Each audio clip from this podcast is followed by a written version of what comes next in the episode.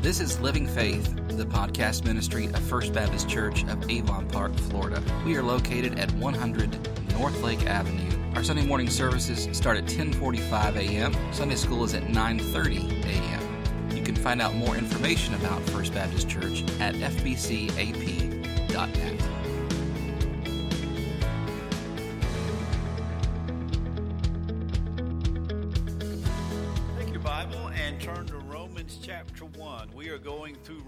on Wednesday night, and uh, for those that are with us on Wednesday night, I'm just going to confess that this text got a hold of me even as I was teaching it uh, Wednesday night, and so I want to share a, a, an aspect of what we looked at a couple of weeks ago. So, for those that are part of our Wednesday night, we looked at some of these verses a few weeks ago, and I want us to look at Romans chapter 1.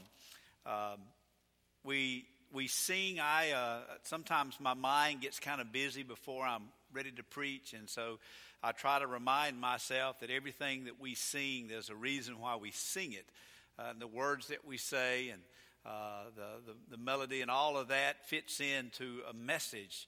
And so we sang about uh, Tell Me the Story of Jesus. And as we sing the words to that, sweetest that ever was heard. And I think we have to ask ourselves do we really do we believe that? Do we believe as we think about Easter? Uh, I'm going to send out some emails this week, and so if you're not signed up through the church, um, if you, you, need to go to the church website and, and, sign up for the newsletter, it puts your email address uh, in the system, and that way we can go in and send out mass emails and that type of stuff. I want to, I'm going to send you some emails this week and, and talking about the, the Passion Week and, and what Christ did and, and, the life and these hours and day by day what he what he went through as he journeyed to the cross. When we think about the, the message of Jesus Christ for a believer, it is the sweetest message that has ever been heard. And sometimes I think we need to remember to receive that, but also it gives us something that we can share. That if we truly know what Christ has done for us, what a, what a great message that we can share with others. A little funny story about that song. This is just stuff that you need to know about your pastor. Uh, I was in the male chorale at Florida Baptist College. And so that was one of these groups that you wore a tuxedo and you sang and sounded real pretty. And uh, why I was in it, I do not have a clue. And so my first semester in there, I was kind of the preacher boy. I would come out and give a little message at the end of the concert. But there was 30 or so of us, and so we were at, I think we were in Orlando. It was some type of convention center setting. It was not in a local church. And so there's 30 of us in our tuxedos, and it's the Florida Baptist Convention, and we're the, the state college of the Florida Baptist College. And so our choir director comes out and says, okay, they want us to sing the school hymn. And I went, and that is? And he said, I'm, I'm front row, front row baritone, okay? You do not know the school hymn. I do not know the school hymn. So every time I sing that song, I can picture Dr. Odom with his mouth as large as he can be, mouthing the words as we go through the song. To make that funny, I got through it, watermelling it through the song. Um, they had like the 100 year anniversary of the Florida Baptist Convention, and one of the gentlemen that I was in the chorale with went to it. I was unable to make it, and lo and behold, they had video clips of the of the history of the Florida Baptist Convention, and they had a video clip of the Florida Baptist College, our state college, and they had a big picture of the male chorale, and there I was, singing the school hymn, and I was singing like Milli Vanilli. I did not have a clue what I was singing. Uh, I don't want us to be like me. Milli Vanilli got, you don't know, Google that. Uh, I don't want us to be like me and saying words that I don't really know what they are. When we think about the gospel, I want us to understand what it is to be a believer in Jesus Christ and to be able to embrace that and to share that with others. So look at Romans chapter 1, just one quick verse. Romans chapter 1, verse 7. Paul is writing this letter Rome is a strategic place that he has never been to, but he is excited about going there.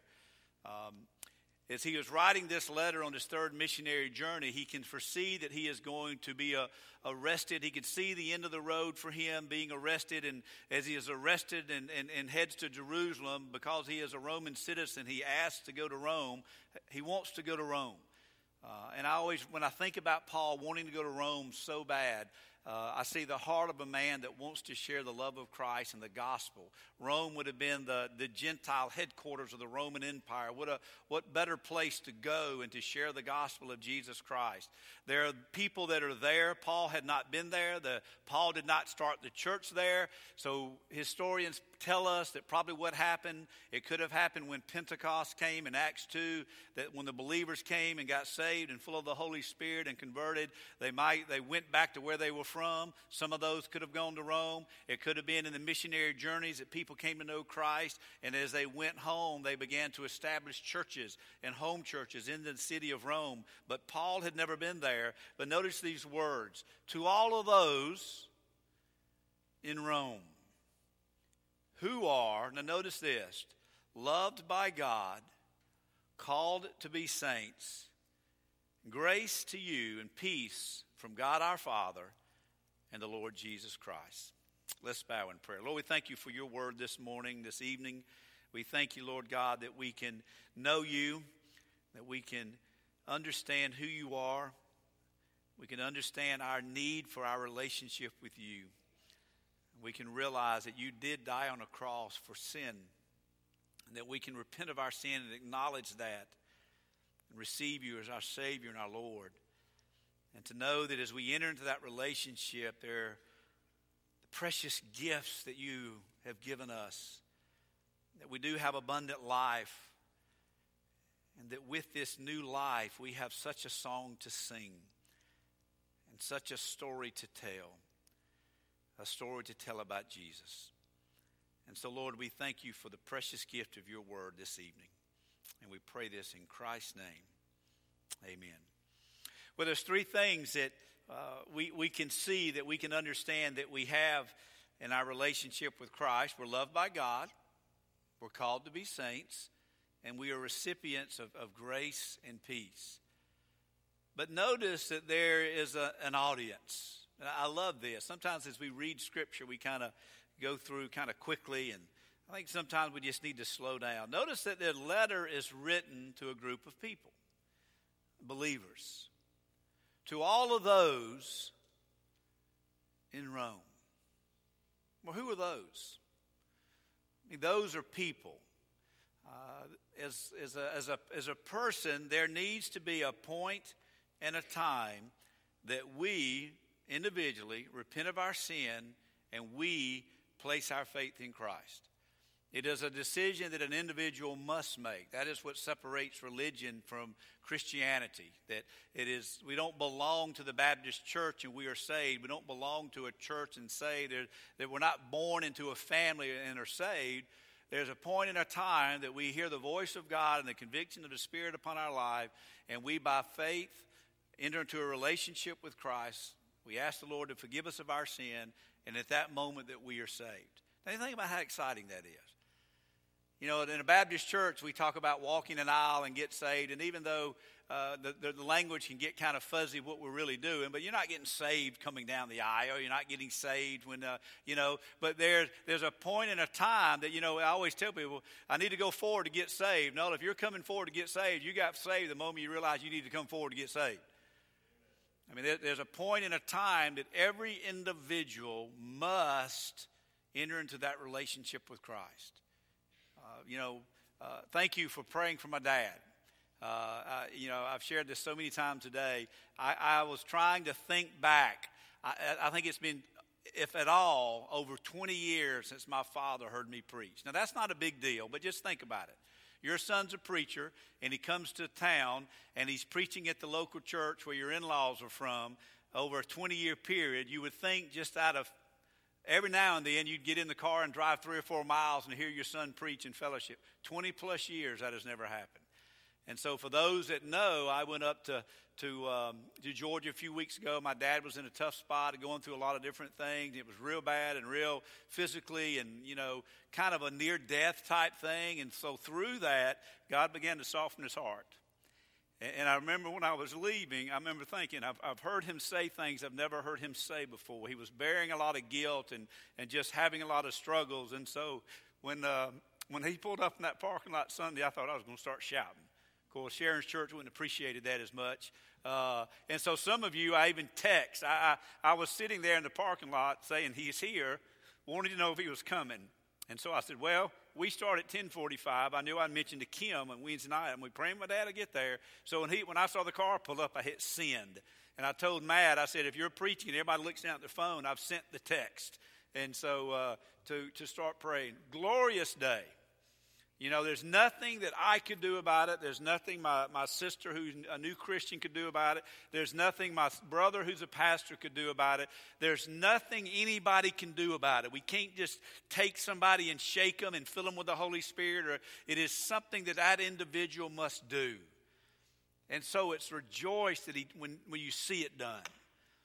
And so there's this aspect of our salvation. I don't know where you stand in your relationship with the Lord, but there's, there's something that individuals must do. Individually, we stand before Christ and we, we give an, an account for our life and the way that we've lived our life individually. But those is more than just one, those is others. And so, as we think about living this Christian life out and what God has blessed us with, because that's the key, we do have a story to tell, but it's not an individual story. And we're being very intentional Wednesday. Joy has got this thing going. She is. If, for those that do not know Joy, she loves puzzles and she loves games and she loves doing fun stuff that most people get embarrassed doing, but that's Joy. So, guess what we're going to do Wednesday?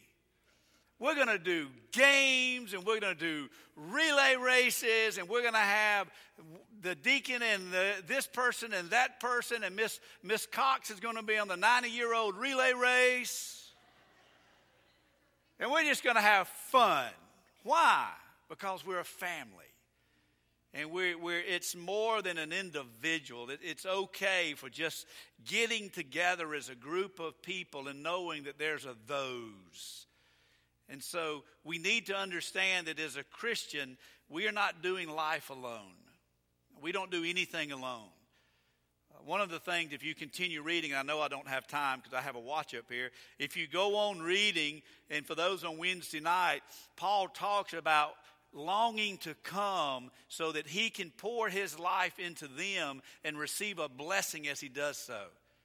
You know, one of the great joys about being a believer and know that we belong to somebody, just think about this. What if what if 10 of you weren't here even tonight or even part of this church? What a what a void that would be. You know, think of it from a practical standpoint. What if if 10 random people in the choir just were not there this morning? And it's, you know, would it sound the same? Now, that's a practical example. Would it sound the same? You know, we, uh, we put together a, an unofficial softball team. It was an official softball team, but it wasn't like a church sanctioned team. But we, we played under the, the heading of, uh, of the church. Uh, there was a couple of nights we didn't have enough ball players. Okay, what happens when you're missing an outfielder playing men's church league, uh, not men's big boy softball? There's a void and I told Carrie, hell will freeze over before I'm going to the outfield with Gimpy out there trying to run around, catch a softball. Uh, I said, so we're just going to be through. It's, it's, it's always a void when those aren't there. Part of the joy of the church is we are part of something beyond ourselves individually. And that's what makes the church so wonderful. And so, in, even writing the letter to, the, to a group of people, they didn't have a church. I think if you would look at it, just study it, they would have probably been meeting in house churches or just corners of this and corner of that. There wasn't one big Jerusalem Southern Baptist Church or Rome, First Baptist Church of Rome. But they would have been meeting all over the city. But Paul looked at them as those. And so we have to understand that as a Christian, first and foremost, individually, we have made a decision for Christ. But also that we do life together.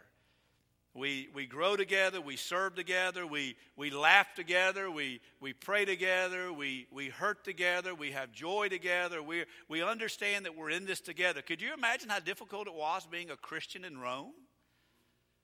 And all that they face. because some of us, we're, we, we're whiners. Did y'all know that? I've often said, could you imagine Paul coming in here and telling us when we've had a bad, you know, we come in, had a bad day.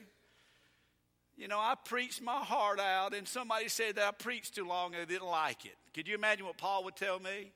He'd say, Toughen up, buttercup. I was beaten and flogged and half dead for preaching the gospel. You've got it made. We really do have it made. We think we have it bad. We don't have it bad. We're a blessed people. The people in Rome, they got it. They knew they could not survive by themselves. They knew they needed to come together and do life together. They knew that if they didn't come together under the same purpose and same mission and same prerogative, that they would never reach Rome with the gospel of Jesus Christ. They knew that Christian life was more than just them, that it involved others. And even from a, a standpoint of a church, you know how difficult it is to remember that? We get a certain season of our life and we kind of get in this season and we forget, but we were once in that season. And we're in this season of life and we forget that there's some that have gone into a season that have much to share with us. And it's just this idea that we understand that we literally we do everything we do together for us, but more than for us, we do it for the future. And you know that every church that we have closed, I heard this statistic this week at, at, at a conference I was at, the number of, of churches across the country that closed every day. There's new churches being started, but there are churches closing every day. That church didn't have that issue that day when it closed. When do you think the issue started? Something happened down the road, and I think people lost their focus. People lost their, their vision. People forgot that they are in this thing together and they're in this for the main reason of living out the gospel of Jesus Christ. So those are the, the, the letter was written to those. Do you know that you are those? Notice what these people understood. Notice what we need to understand ourselves. One, we are loved by God. Now that's easy to say. God loves you. How many times we say God loves you? We are loved by God. If you look at God's love, there's a, there's a general love, you know, and so you could say well, God loves the whole world. And there's a sense that He does love the whole world. He allows the whole world to experience nature and rain and sun and children and grandchildren and puppy dogs and all the flowers and butter pecan ice cream and fried chicken. I mean, God, God allows all people to enjoy friendship. You ever? I, I know lost people that have great friendships. You know, I know people that don't know Christ but enjoy life. There's, there's this love that God has on the world that He has created. And I think sometimes we take that for granted. But there's also a love that He has for those that are His. You know, one of the things I think my dad struggled with was the love of God. That if you are, are, are, repentant and you are sorry and there's a desire in your heart to live for the Lord and be accepted by God as one of His, He will love you and He will forgive you because we know that God is love. Think about Romans for a moment as we are in Romans. Turn, if you will, to Romans 5 8. Romans 5 8. But God shows his love for us. Now, I've said this often. It's probably not the sweetest thing to say. I shared this when I was living in the 80s and not walking with Christ. If I'd have been God, I'd have took me out a long time ago. You know, there are times I've said this wasn't very nice. I'd, I'd say, well, if I was God, I'd have, I'd have given that person leprosy or something. You know, people just, ah, you know, if I was God, we wouldn't have all the things that we have going on wrong in the world either, by the way. But aren't y'all glad I'm not God? Would this not be a messed up place if I was God making those decisions? But God, I love this. But God shows, manifests. How does He manifest and reveal His love? When he sent Jesus Christ. He, he showed us this love while we, now we can never forget this, while we were still sinners. You know, think about that picture. I share it often. You've seen it.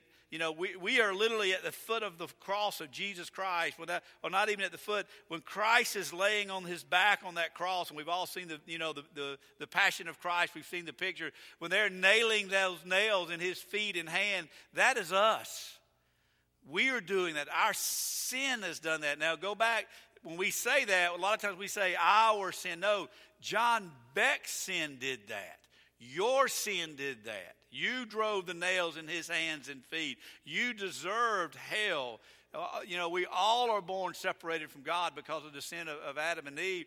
But God loved you and us so much, he sent his son. But God shows his love for us that and while we were, we were there, we were living in sin, there we were totally depraved. There was nothing in us. that There was one ounce of good in us, and Christ died for nothing. So many people say, well, I just don't like that. I just I don't think we're that bad. We're ta- terrible. Why did Christ die on the cross? If, if we weren't sinners, and he would have done another way.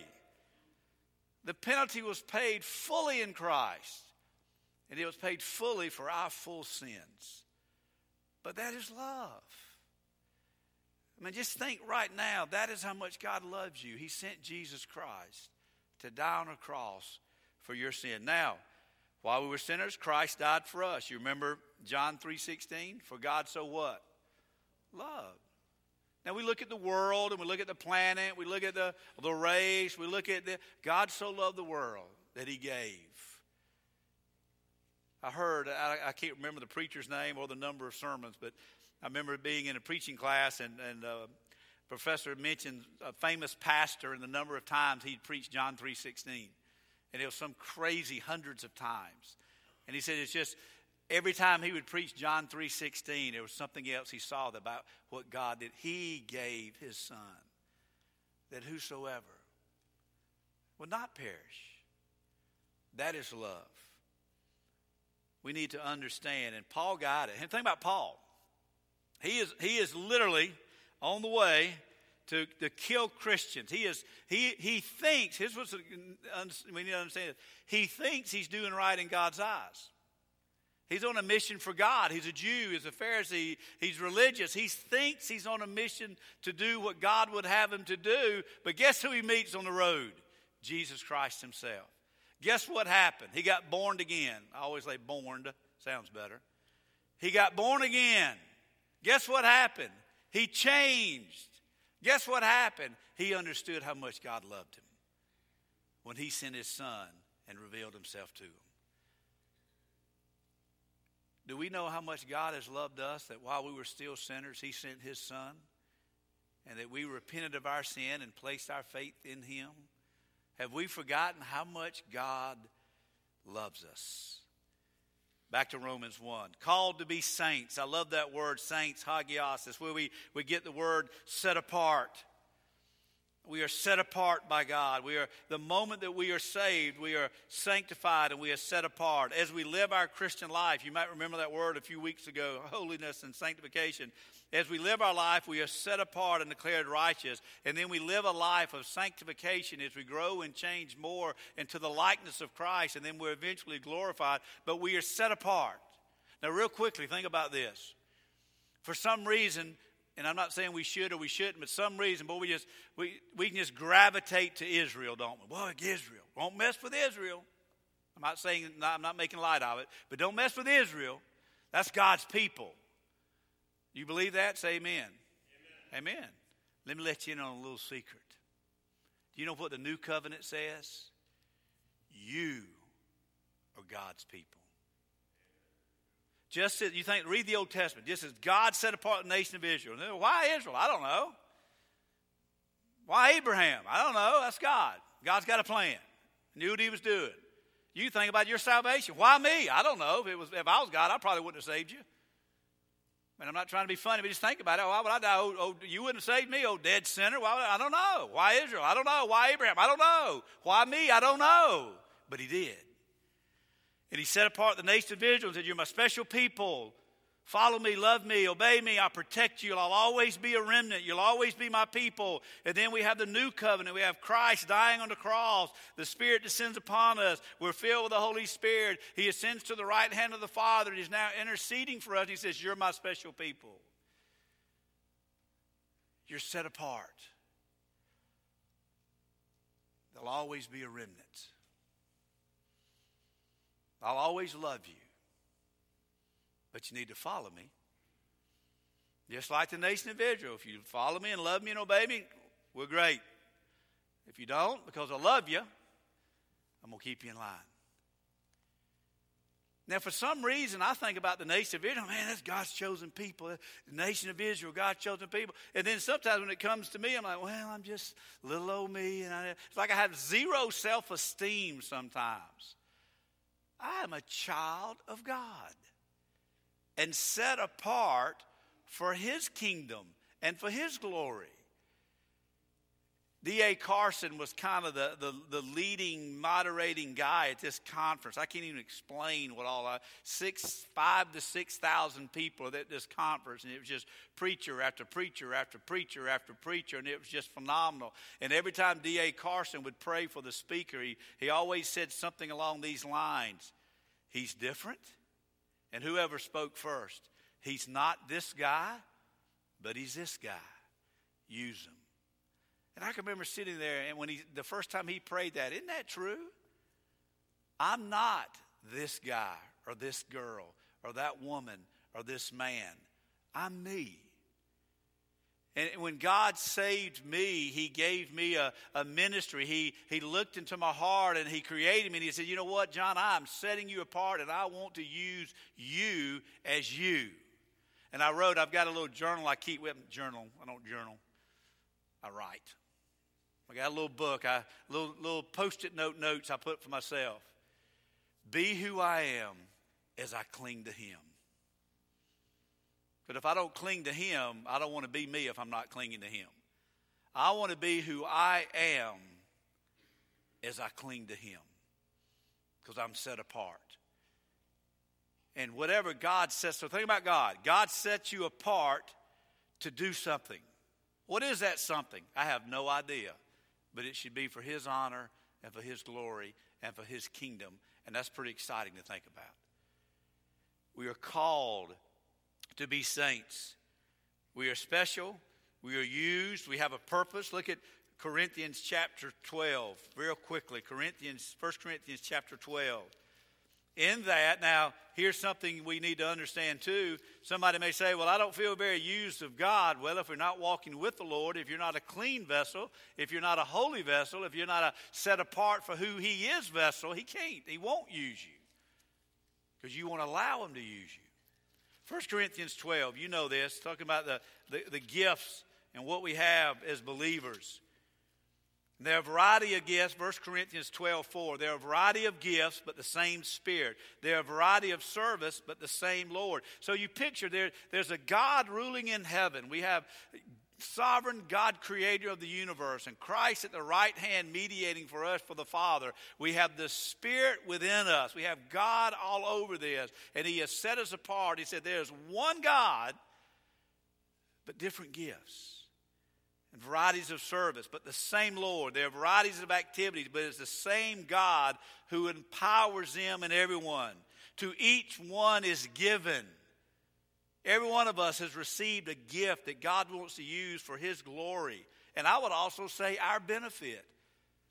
I don't think it's wrong at all. I don't believe in the prosperity gospel, but I know this when I'm living for the Lord Jesus Christ, even I may be suffering and be persecuted, I am going to have the benefit of living an obedient life unto the Lord, and I will know that.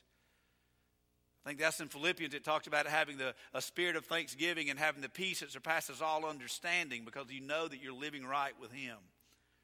Verse 11, all these are empowered by one and the same Spirit who apportions to each one individually as he wills.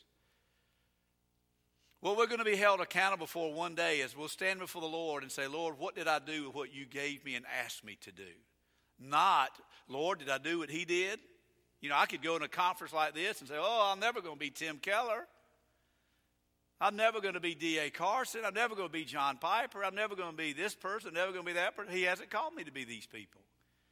He's called me to be me. And He's giving me something to do for Him, and He's gifted me to do so. I'm afraid there's going to be a lot of us, and we're going to get to heaven one day as a church, and we say, Well, I did this, I did this, I did this, and I had a good job, I had good this, I, I raised my kids, and we did this, and we did this. And He's going to say, What does that have to do with the kingdom of God? Danny Akin, the president of Southeastern Seminary, was talking about a missionary, and he said the missionary in, in, Uganda, this is current, there's a missionary in Uganda, he has a wife, two children, a Bible, and an ox. That's it.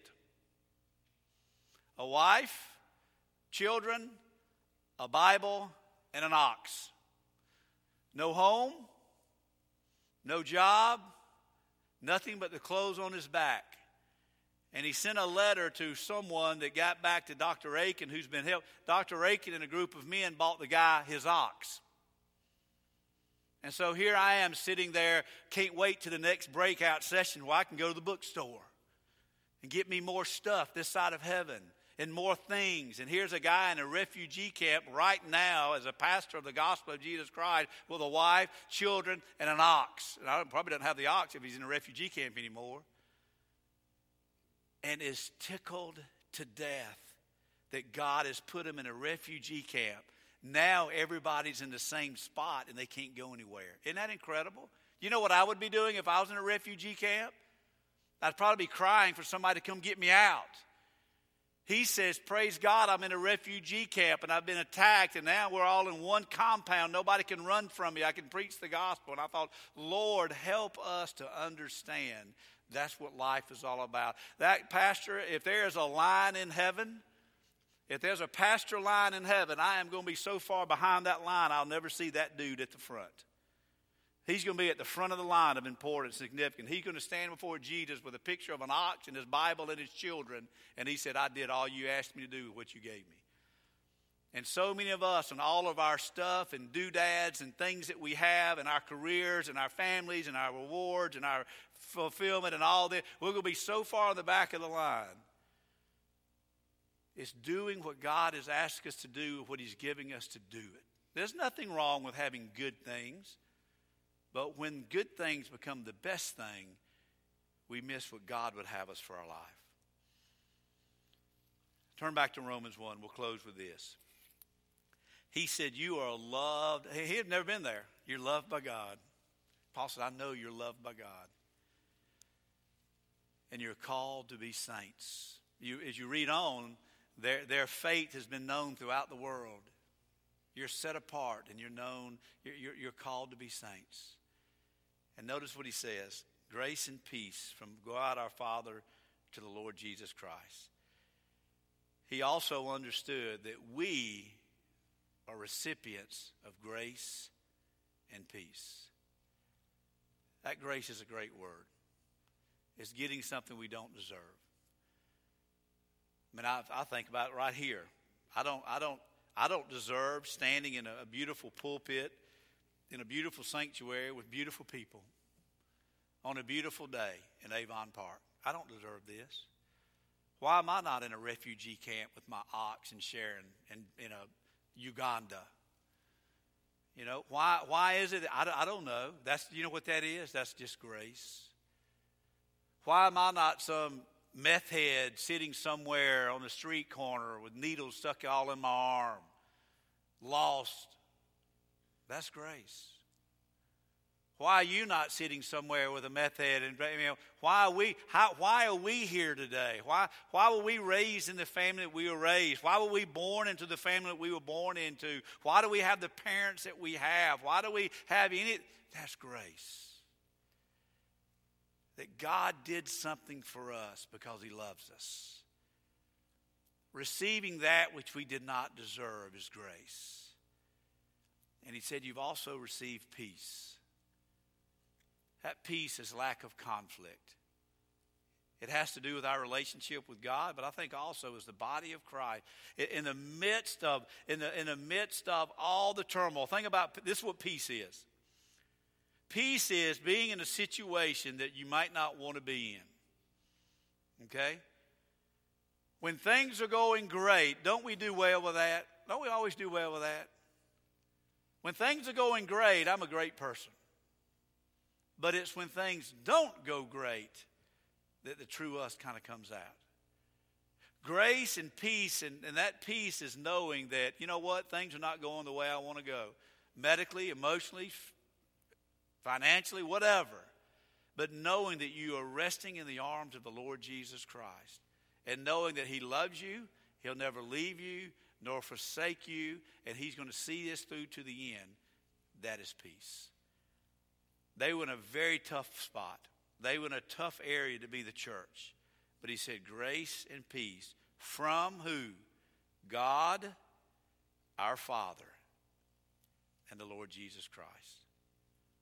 Think about that. We're loved by God and we're set apart as saints.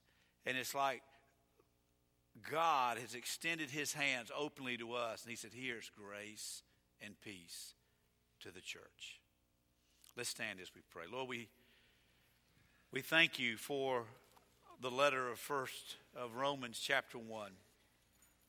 We thank you that in a way that we cannot really even understand how much you love us, that you've saved us, and that you have set us apart, and you've called us to be saints, and you've given us grace and peace.